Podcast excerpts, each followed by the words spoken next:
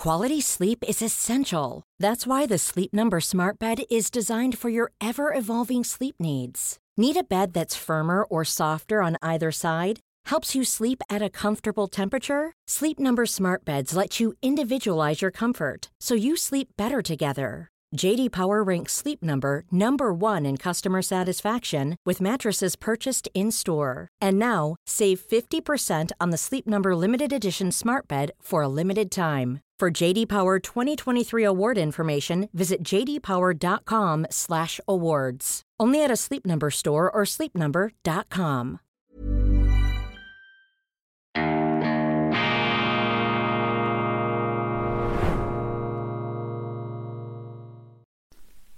Grüezi miteinander, ganz herzlich willkommen, meine sehr verehrten Damen und Herren aus nah und fern, aus aller Herren Länder und aus allen Himmelsrichtungen. Ich begrüße Sie im Hauptquartier der Samichlöuse.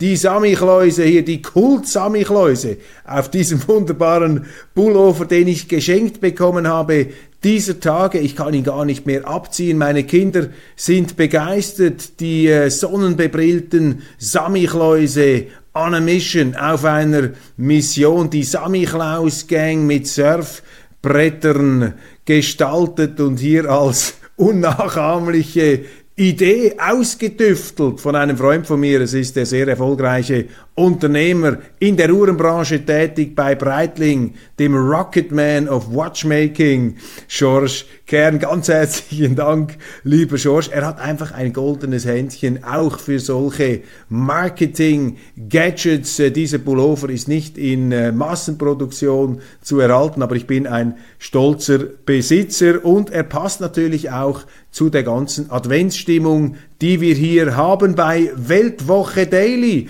Da äh, hatte ich fast vergessen, Weltwoche Daily, die andere Sicht, unabhängig, kritisch, gut gelaunt. Es kommt gut, nicht verzweifeln, bald ist Ostern, es kommt immer gut, alles kommt gut, die Probleme sind lösbar, sie türmen sich auf, aber sie kommen zur, äh, zum Vorschein, sie werden immer sichtbarer, immer mehr Leute regen sich auf, nehmen es wahr, wachen auf.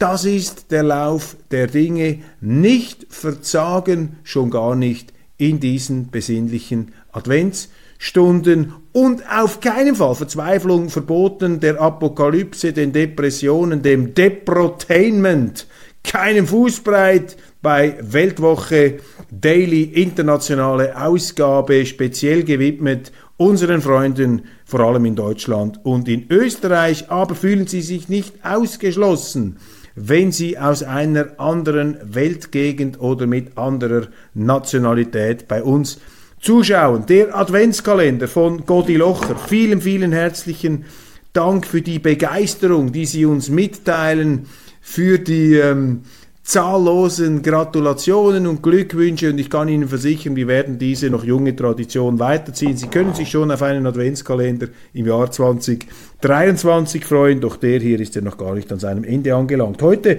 das Türchen 16 kann geöffnet werden, der QR-Code und hier ein Bild, das sogar ich kenne aus der Kunstgeschichte. Kaspar David Friedrich, sein Wanderer über dem Nebelmeer, ein ganz klassisches Sujet, auf ungezählten Büchern schon verewigt, äh, in Zeitungen, immer wieder bei philosophischen Essays, wenn man besonders philosophisch wirken möchte, kommt dieser Wanderer, dieses Ich, dieses Stellvertreterwesen, dieser Avatar, könnte man sagen, mit Blick auf den neuen James Cameron-Film, auch so ein Genie, dieser James Cameron mit seinem Öko-Epos Avatar, höchste digitale Tricktechnik. Übrigens, ganz wichtig in diesem Zusammenhang, es heißt ja immer, die Digitalisierung würde Jobs vernichten und der Gesellschaft, der Marktwirtschaft würden die Stellen ausgehen. Das sagen immer Politiker, äh, bei denen die Digitalisierung zu einer Vervielfältigung der Jobs führt. Beim Staat, das ist ja interessant, oder? Die Digitalisierung angeblich vernichte nur Jobs in der Privatwirtschaft. Aber beim Staat haben sie gemerkt, dass dort weniger Leute angestellt werden. Nein, nein, die bauen dann ganze Digitalisierungsabteilungen auf. Also beim Staat zumindest führt die Digitalisierung zu einer Stellenexplosion und auch zu einer Lohnexplosion. Das ist ja völlig ungesund. Im Verhältnis zur Marktwirtschaft, zu den Durchschnittslöhnen, was die Staatsangestellten verdienen. Zum Beispiel in der Schweiz 120.000 Franken Durchschnittslohn.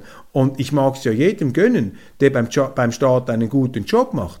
Aber es kann nicht sein, dass hier der öffentliche Sektor gleichsam als ähm, Fachkräftemagnet in Erscheinung tritt und äh, dann eben äh, bei den Politikern wieder alle möglichen Migrationstore öffnet. Also die Digitalisierung, das war mein Punkt äh, beim Film von ähm, James Cameron, Avatar. Sie sehen an den Abspannbildern ähm, dieser Filme, dass die Digitalisierung keine Jobs vernichtet. Im Gegenteil, sie schafft Jobs, denn du musst ja auch diese Digitalisierung irgendwie bewältigen. Der Mensch wird nicht überflüssig. Schauen Sie mal den Abstand Abspann eines Films aus den 30er Jahren an oder aus den 40er oder 50er Jahren. Das ist eine relativ kurze Angelegenheit mit großer Schrift. Schauen Sie mal heute bei Avatar, das hört gar nicht mehr auf. Und das sind so Mikroschriften, das kann man gar nicht mehr lesen. Da arbeiten so viele Leute mit. Also die Digitalisierung schafft ganz neue Arbeitsprofile.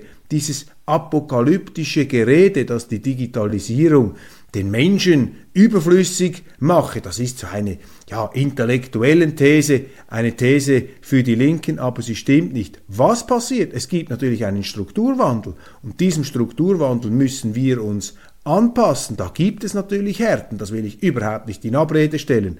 Aber die These, dass da Millionen, aber Millionen von Menschen wegrationalisiert werden können, weil es sie schlicht nicht mehr braucht, das sehe ich nicht.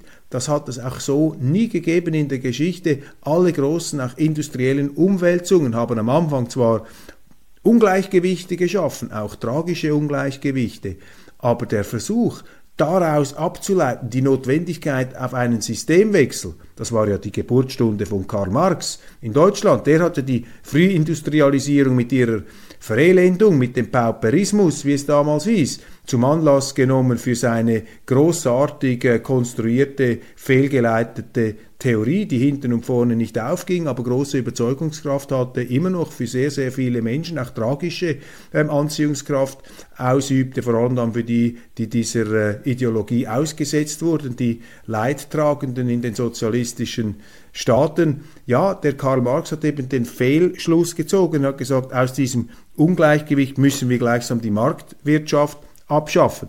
Und diese Erben von Marx, die sind auch heute wieder unterwegs und sie versuchen da die Globalisierung ähm, entsprechend ähm, marxistisch auszuwerten. Ja, wir sind ausgegangen vom Wanderer im Nebelmeer, dieser Ikone des 19. Jahrhunderts in Deutschland, der Idealismus, die Ich-Philosophie, Hegel, Fichte, Schelling, da kommen natürlich äh, wehmütige Erinnerungen an mein Studium auf. Darüber allerdings spricht Godi Locher nicht. Er wird das Ganze biblisch einordnen. Die Bibel, die meist unterschätzte Publikation, das meist unterschätzte Buch in unseren Kreisen. Es ist extrem wichtig, dass wir uns wieder mit diesen ja, kulturellen Grundlagen unserer Zivilisation auseinandersetzen. Wir drohen sie zu vergessen. Was ist der Unterschied zwischen Deutschland und der Schweiz. Was ist der Unterschied zwischen der Schweiz und Deutschland? Das hier ist der Unterschied. Das ist der Unterschied. Das ist der größte Unterschied. Das ist vermutlich auch der einzige relevante Unterschied. Das ist ein Unterschriftenbogen. Der liegt der aktuellen Weltwoche bei. Hier geht es darum, Unterschriften zu sammeln für ein Referendum dass ein drohendes Gesetz von den Bürgern noch gestoppt werden kann. Es ist ein Klimaschutzgesetz, wie es schönfärberisch heißt. Die SVP nennt das ein Stromfressergesetz, ein Gesetz, das äh, Planwirtschaft ohne Plan bringt, Ausstieg aus den fossilen Energien, faktische Verbote von Ölheizungen, von Gasheizungen, von Verbrennungsmotoren, ohne allerdings einen Plan, wie man den Energiebedarf ohne diese Träger decken soll. Also Planwirtschaft ohne Plan. Zweitens gigantische Kosten, die berappt werden müssen vom privaten Sektor, von den Gewerblern, von den Mittelständlern. Sie sehen das jetzt in Deutschland, wo das natürlich ganz steil nach oben geht. Bei Ihnen, das ist nicht mehr zu verkraften, ist die Folge einer irregeleiteten, ideologisch übersteuerten Energiewende gleich Energieeffizienz Ende. Es ist auch ein Umerziehungsprogramm. Man versucht den Leuten sozusagen bis in die Kühlschränke hinein, in die Ernährungsgewohnheiten, ähm, in den Verbrauch der Lichtquellen, in die Fer ins Ferienverhalten, nicht mehr fliegen und so weiter hineinzuregieren. Man ist im Begriff, die individuelle Mobilität, die ja doch eine gewaltige Errungenschaft der Freiheit ist, Autos sind Freiheit auf vier Rädern, ja auch Elektroautos, aber wenn sie immer mehr elektrifizieren und gleichzeitig immer weniger Strom haben, dann müssen sie dann eben diese Freiheit kontingentieren, rationieren und staatlich verwalten. Dann sind sie eben bei der äh, grünen Energie- und Verkehrskolchose gelandet, was ja sowieso nach dem Gusto der Linken und der Grünen ist. Umerziehung, man will ihnen auch sagen, was sie essen sollen, wie viel Fleisch sie essen dürfen, wie viel Quadratmeter Wohnraum sie noch haben dürfen. In Deutschland geistern ja auch Enteignungs, nicht nur geistern herum, sie sind Tatsache geworden. Man enteignet Wohnungen, all diese Dinge, das Eigentum wird nicht mehr gerechtfertigt. Also diese ganze Klimamoloch, dieses Frankenstein-Monster der Klimaideologie, das zermalmt eherne Errungenschaften unserer westlichen, unserer freiheitlichen Welt, den Rechtsstaat, die Eigentumsgarantie, auch die Eigenverantwortung und Freiheit der Bürger, undemokratische Vollmacht, der Staat wird aufgerüstet. Und das gibt es eben in Deutschland nicht dass es so einen Unterschriftenbogen in den Zeitungen äh, zu, ähm, ja, äh, zu holen gibt, dass man das unterschreiben kann. Und als Bürger ein Gesetz, das ist ein Gesetz, das dann auf nationaler Stufe Wirksamkeit erlangte vom Parlament und vom Bundesrat ist es schon abgesegnet, aber hier eben der Bürger Bürger im Wortsinn, im, in der umfassenden Bedeutung des Wortes, das haben sie nicht in Deutschland. Das ist der ganz große Unterschied. Alles andere, die Mentalitätsunterschiede, die mögen auch da sein, aber die sind für mich nicht so relevant. Das hier ist das Relevante. Die Schweiz ist eine institutionelle Ordnung, nicht irgendein biologischer Herkunft, eine Abstammungsgemeinschaft, die da auf ihre, ähm, ja, auf ihre Zellkerne besonders stolz ist oder auf ihre physiologische oder sonst wie geartete sprachliche Ausstaffierung. Das ist nicht das Thema. Die Schweiz ist ein verfassungspatriotisches Land schlechthin. Die Schweiz ist im Grunde eine Verfassung. Sie ist eine Idee, eine Willensnation und diese Idee muss immer wieder gelebt und äh, mit Leben erfüllt werden. Die Aussagen von Frau Merkel, die Vertragslüge zu Minsk, zu Russland, die ja in den deutschen Medien, in den schweizerischen Medien, in den österreichischen Medien mit einem gespenstischen Schweigen und auch unterschwelliger, zum Teil auch geäußerter Zustimmung begleitet wird, fürchterlich. Also wenn es ein Sinnbild dafür gäbe, wie tief der Westen, wie tief auch Deutschland, wie tief der Journalismus gesunken ist, dann ist es der Umgang von uns, von unseren Regierungen mit den Aussagen von Frau Merkel. Ich rufe es nochmal in Erinnerung. Sie hat zweimal gesagt, wir haben die Minsker Verträge mit Russland abgeschlossen, um die Russen beziehungsweise um für die Ukrainer Zeit zu gewinnen, damit sie stärker werden können. Diese Verträge wurden gemacht zu einem Zeitpunkt, als die russische Armee 2014, äh, 15 auf dem Vormarsch war. Äh, sie gewann alles, was sich äh, da ihr in den Weg stellte, keine Chance. Die sind einfach nach vorne gegangen. Die Russen hätten das militärisch spielen, gewinnen können. Sie haben gesagt, nein, wir machen das nicht, wir eskalieren nicht bis ins Totale, wir halten uns zurück im Glauben daran, dass sie mit dem Westen einen Kompromiss finden können, eine Einigung, damit die Ukraine, das war der Inhalt der Minsker Abkommen, damit dieser Bürgerkrieg, dieses Abschlachten der russischsprachigen Minderheit im Donbassgebiet, dass das aufhört, dass man die Krim, die immer schon einen Autonomiestatus in der Ukraine hatte und faktisch zu Russland gehört, auch von sehr vielen Russen bevölkert wird, dass man hier eine Einigung finden kann. Man hat nicht von einer Annexion des Landes gesprochen, aber von einer gewissen Mitsprache, die Russland haben möchte, wollte, vor allem, weil die Russen es nicht akzeptierten, was nachvollziehbar ist, dass die Ukraine volles NATO-Mitglied wird. Das wollte übrigens auch Frau Merkel nicht, muss man zu ihrer Ehrenrettung sagen. Sie ist immer auf die Bremse gestanden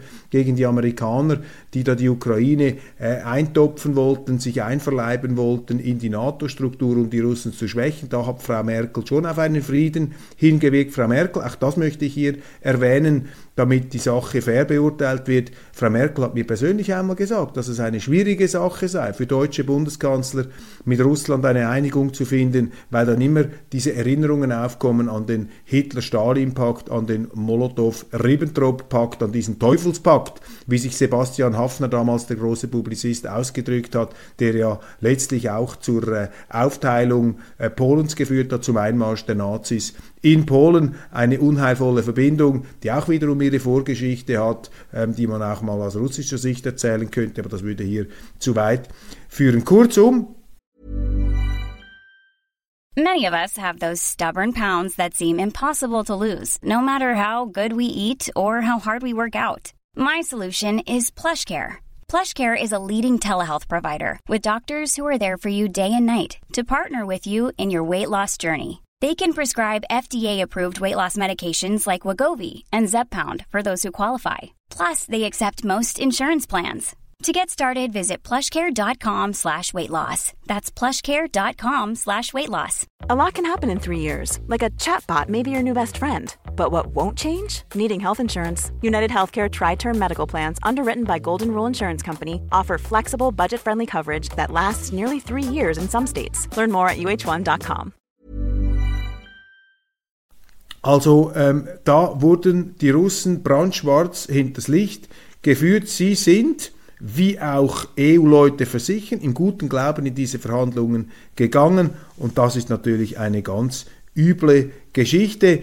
Die Lüge, die Diplomatie der Lüge und gerade für die Bundesrepublik, wissen Sie, das müssen Sie sich einfach in der Dimension noch einmal vor Augen führen, was das eigentlich bedeutet. Die Bundesrepublik Deutschland, die deutsche Wehrmacht, die die Ukraine überfallen hat, die Russland überfallen hat. 26 Millionen tote Sowjetbürger durch das Wüten und Wirken der Wehrmacht und der SS und äh, Verbände äh, unter dem Kommando des hitlerschen Verbrecherregimes. Das ist 26 äh, Millionen Tote. Da gibt es ja auch eine Verantwortung. Nicht nur gegenüber dem jüdischen Volk, gegenüber den Franzosen, gegenüber anderen Ländern sondern wenn man das ernst nimmt mit der, Polit mit der Geschichte und den daraus abgeleiteten Verpflichtungen und auch dem Satz, dass vom deutschen Boden nie mehr Krieg ausgehen darf, dann dürfen sie so etwas doch nicht machen, dann dürfen sie die Russen nicht so hinters Licht führen und sich hergeben dafür, dass auch dank der deutschen, dank dem deutschen Einwirken die Ukraine aufgerüstet werden kann, um einen Krieg gegen Russland zu führen. Also so gesehen geht ja dann vom deutschen Boden wieder Krieg aus. Und Frau Merkel hat sich da in Widerspruch gesetzt zu einem wesentlichen Identitätsgrundsatz und vielleicht sogar einem Gesetzesartikel, denn in Deutschland ist es ja tatsächlich verboten, solche Kriege zu führen. Es darf nie mehr ein Krieg vom deutschen Boden ausgehen. Dagegen hat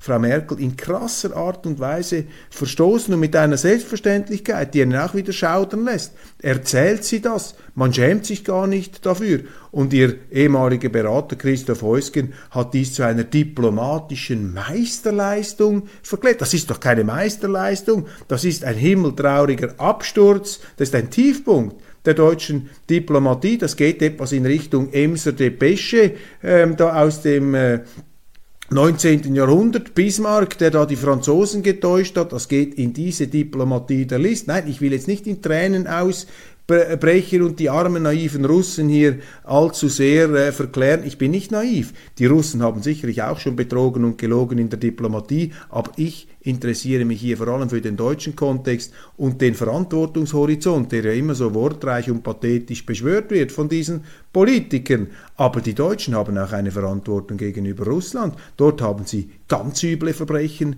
ähm, durchgeführt. Und wenn man sagt, das ist uns egal, ja, dann muss es auch in anderen, anderen Bereichen egal sein. Aber das wollen die Deutschen ja nicht. Aber sie können eben diese Geschichtspolitik nicht einfach so selektiv machen. Sie müssen dann das schon ernst meinen mit ihrer Verantwortung 26 Millionen Sowjetbürger umgebracht und dann kommt noch dazu, ohne Russland wäre doch die Wiedervereinigung nie passiert.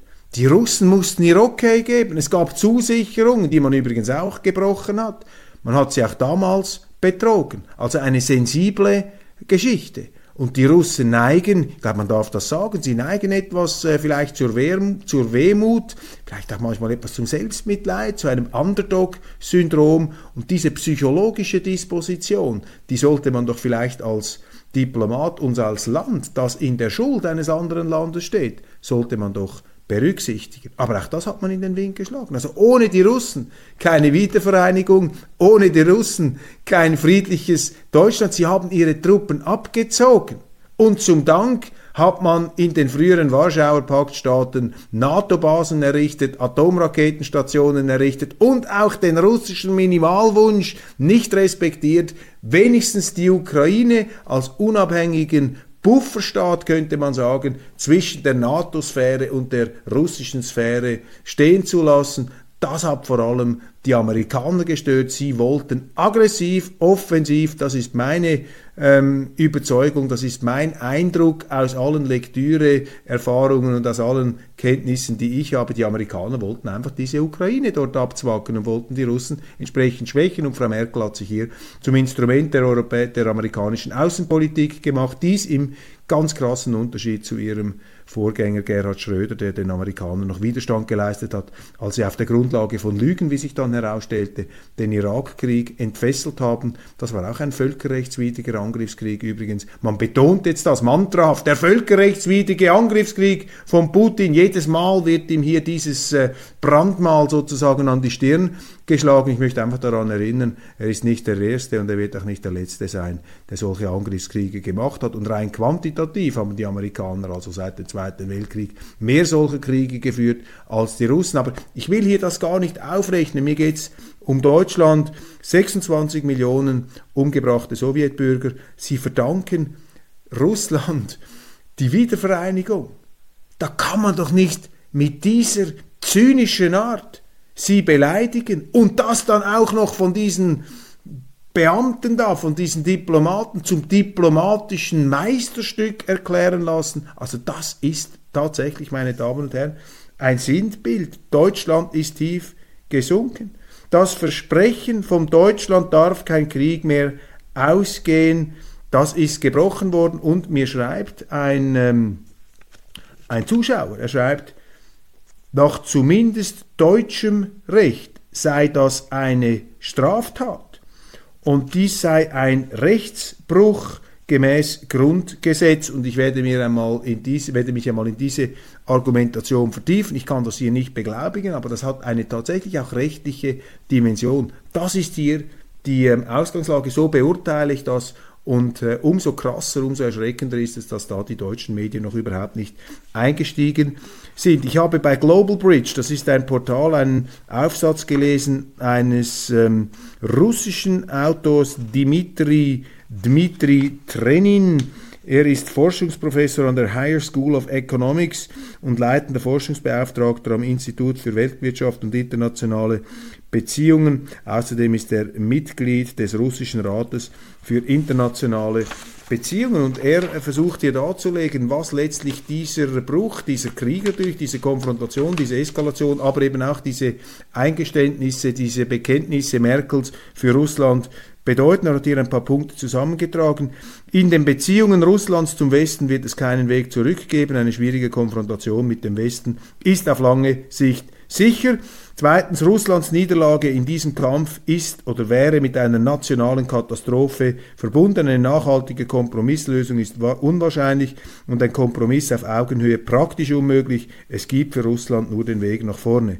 Die wichtigste außenpolitische Ressource Russlands ist die Position der Weltmehrheit, die nach größerer politischer, wirtschaftlicher und militärischer Unabhängigkeit auf der Weltbühne strebt und ihre eigene Identität im Rahmen der Weltzivilisation behauptet.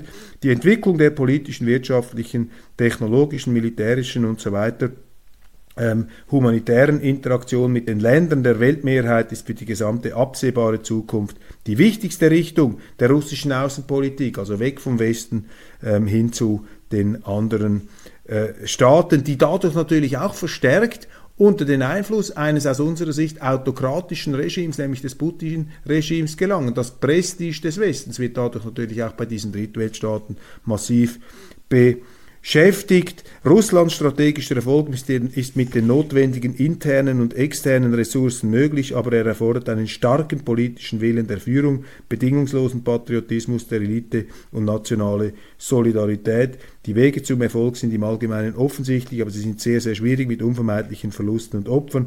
Der Schlüssel zum Sieg führt über eine nüchterne Einschätzung der Situation und der wichtigsten Tendenzen, über klare Ziele, zugewiesene Ressourcen, richtige und über eine feinjustierte staatliche Strategie. Ja, das ist jetzt etwas allgemein hier gehalten, aber das Tragische ist einfach, dass nach dem Fall der Berliner Mauer aus meiner Sicht aus völlig letztlich hochgespielten Gründen und eben auch durch den Westen hier mit einer ähm, allzu aggressiven Expansionspolitik, geradezu provozierten Konfrontation, die guten Beziehungen, auch die geografische Nähe zerstört wird. Also das europäische, das deutsche Interesse wird hier geradezu torpediert von den Amerikanern. Nichts davon, meine Damen und Herren, ist eine Rechtfertigung dieses militärischen Einmarsches. Ich finde das falsch.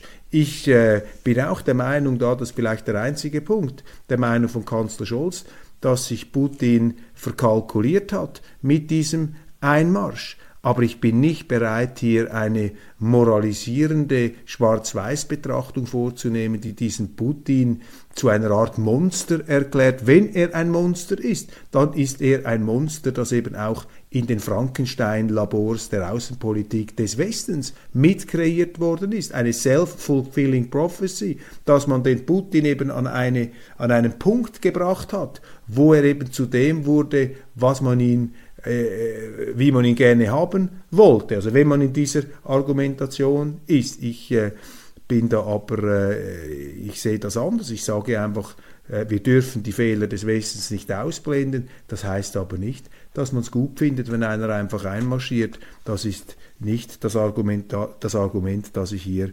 vortrage. Der NATO-Chef Stoltenberg hat übrigens diese Version davon Brenin bekräftigt. Er sagt, die Beziehungen mit Russland sind zerstört, auch wenn die Kämpfe enden. Und ich frage einfach, in wessen Interesse ist das? Das ist nicht im europäischen Interesse. Es ist auch nicht im amerikanischen Interesse, denn äh, wir wollen keine Aufsplitterung, Aufspaltung der Menschheit in einen neuen Kalten Krieg. Ein Bekannter von mir hat gesagt, das sei jetzt ein Ereignis wie äh, vor 30 Jahren, als die Berliner Mauer gefallen ist. Jetzt geht es einfach in die Gegenrichtung, also ein wichtiger geopolitischer Einschnitt aus meiner Sicht unnötig. Eine schöne Formulierung hat auch äh, gefunden Oskar Lafontaine vom Kniefall in Warschau von Willy Brandt hin zur Lüge von Minsk. Die Sinnbilder der deutschen Außenpolitik hier sehr schön auf den Punkt gebracht. Kanzler Schulz, Scholz wütet derweil gegen äh, Putin in seiner Ansprache, auf die ich bereits äh, gekommen bin. Ein Viertel der ukrainischen Flüchtlinge will für immer in Deutschland bleiben. Auch interessant. Sie haben im Grunde Schutzstatus, Schutzstatus S, also keinen Anspruch auf äh, ein Bleiberecht. Deshalb müssten die deutschen Behörden darauf drängen, dass diese Schutzbefohlenen, diese Kriegsflüchtlinge wieder zurückkehren in ihr Heimatland. Bin sehr gespannt, ob sie das machen. Nord Stream 1 und 2. Dieser staatsterroristische Anschlag, wie die NATO sich ausgedrückt hat, ähm, könnte man meinen, ne, meinen, ist von höchstem Aufklärungsinteresse, vor allem auch in Deutschland, wo ja jetzt mit Akribie ein ähm, angeblich irgendwann einmal stattfinden könnender ähm, terroristischer Anschlag der Reichsbürger bis in alle Facetten und der Aufbietung und Instrumentalisierung und Einbettung mehr oder weniger aller Mainstream-Medien da wirklich also bis in den letzten Winkel ausgezirkelt werden soll. In einem Gegensatz, der krasser nicht sein könnte, scheinen da die äh, Offiziellen jedes Interesse verloren zu haben, diesen realen Terroranschlag gegen die Ölpipe, äh, gegen die äh, Gaspipelines äh, zu untersuchen, das Verbrechen aufzuklären. Ich kann Ihnen sagen, wenn es nur einen Hinweis gäbe, dass die Russen dafür verantwortlich sind, dann wäre das schon längstens an die Medien durchgesickert. Aber es ist eben nicht so. Es sind andere Verdächtige und äh, man muss ja hier nur zwei und zwei zusammenzählen, dass der Verdächtigenkreis bzw. der Täterkreis, je länger hier nichts verlautbart wird, dass das am Schluss sich konzentriert auf ein paar führende NATO-Staaten, die dazu überhaupt logistisch in der Lage ähm, gewesen sind. Das ist ketzerisch. Es gibt Zeitungen in Deutschland, die einen sofort canceln, wenn man nur schon diese Frage in den Raum stellt. Und Artikel, die sich damit beschäftigen, findet man nicht in der deutschen Presse, in der Mainstream-Presse. Aber man findet es zum Beispiel in den Vereinigten Staaten. Das Cato-Institut, Who Attacked Nord Stream 2?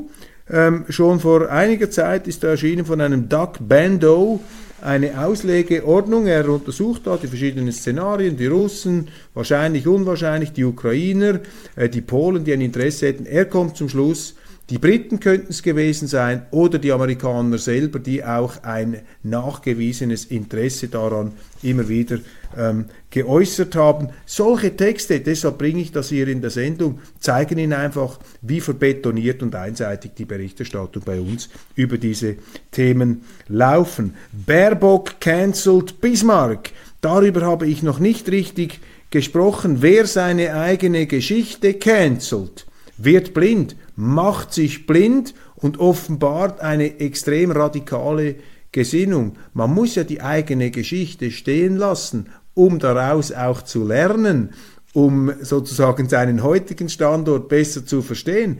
Und diese Geschichtsdesinfizierer, diese Geschichtssäuberer der Grünen, die sind für mich wie die Kommunisten äh, in Russland in dieser Hinsicht. Die haben eben auch die eigene Geschichte gefälscht aus ideologischen Gründen. Man hat da einfach ja, mit, dem, mit, mit, mit, dem, äh, mit, mit der Säure der Ideologie soll da einfach das, was einem nicht passt, aus heutiger Sicht, soll da weggeätzt werden. Das ist ein letztlich, äh, glaube ich, schon latent auch totalitäres Verständnis, bekräftigt und unterstützt das, was ich gestern gesagt habe, Deutschland auf dem Weg zu einem Gesinnungsstaat, wo die Demokratie im Namen der Demokratie ähm, abgeschafft wird, wo die ähm, totalitären Geister nicht mehr kommen und sagen, wir sind gegen die Demokratie, wir schaffen die Demokratie ab. So war es noch in den 30er Jahren. So gesehen waren die noch ehrlich, die haben gesagt, wir wollen eine Diktatur. Die neuen Despoten, die sagen nicht mehr, dass sie eine Despotie, eine Diktatur wollen. Sie sagen, wir sind für die Demokratie. Aber das, was sie sich darunter vorstellen, ist das Gegenteil von Demokratie. Klebeaktion im Stadtrat. Eine Kölner Politikerin klebt sich am Rednerpult fest. Die Sitzung geht munter weiter. Immerhin war es ihre letzte. Diese Meldung von Weltwoche Online hat mir sehr gut gefallen. Patriot Missiles für die Ukraine. Die Amerikaner drehen möglicherweise noch einmal an der Eskalationsschraube ähm, und über die Gesetze zur Einschränkung der Meinungsäußerungsfreiheit in Deutschland habe ich schon gesprochen. Am absurdesten ist da der Satz aus dem Innenministerium, man wolle Planungssicherheit für die Zivilgesellschaft. Und da schreibt mir ein guter Bekannter, das sei verfassungsfeindlich. Die Innenministerin Faeser ist um ein Vielfaches bedrohlicher als Prinz Reuß. Aber wo bleibt der Aufschrei in den deutschen Medien? Wir haben nicht nur die dümmste, sondern auch die gefährlichste Regierung seit Bestehen der BRD. Das sagt ein äh, guter Bekannter von mir, ähm, der ich äh, sehr schätze, auch sein Urteil, ähm, die dümmste und auch die gefährlichste Regierung. Sie kennen mich, ich äh, halte mich immer noch etwas zurück mit diesem Eskalationsvokabular. Ich äh, nehme das hier einfach als Beleg für eine Stimmung, die von möglicherweise nicht vielen, äh, nicht wenigen Deutschen geteilt wird. Aber ich gebe die Hoffnung ja nicht auf, dass die Dummheit sich eben zur Kenntlichkeit entstellt und dadurch wieder überwunden werden kann. Allerdings nicht durch die die dumm sind und sich für besonders klug halten. Nein, natürlich durch Sie, meine Damen und Herren. Sie sind der Souverän. Äh, wenn Sie in Deutschland äh, stimmberechtigt und wahlbe wahlberechtigt sind, dann können Sie diesem Treiben irgendwann auf legalem Wege ein Ende bereiten. Sie müssen ja nicht zur Armbrust greifen wie andere, die das in einer äh, ja, ideologisch übersteuerten, ähm, extremen Art und Weise anscheinend äh, zu tun, äh, die Absicht hatten. Meine Damen und Herren, zuversichtlich bleiben, äh, wählen und äh, die Politik ernst nehmen. Es äh, kommt gut, es wird gut kommen, früher oder später, lieber früher als später. Machen Sie es gut, ein wunderschönes Wochenende. Wir sehen uns am Montag wieder. Ich äh, berichte am Samstag, Sonntag noch aus Katar, aus Doha. Bleiben Sie also auf unserem Kanal. Ich freue mich drauf. Machen Sie es gut.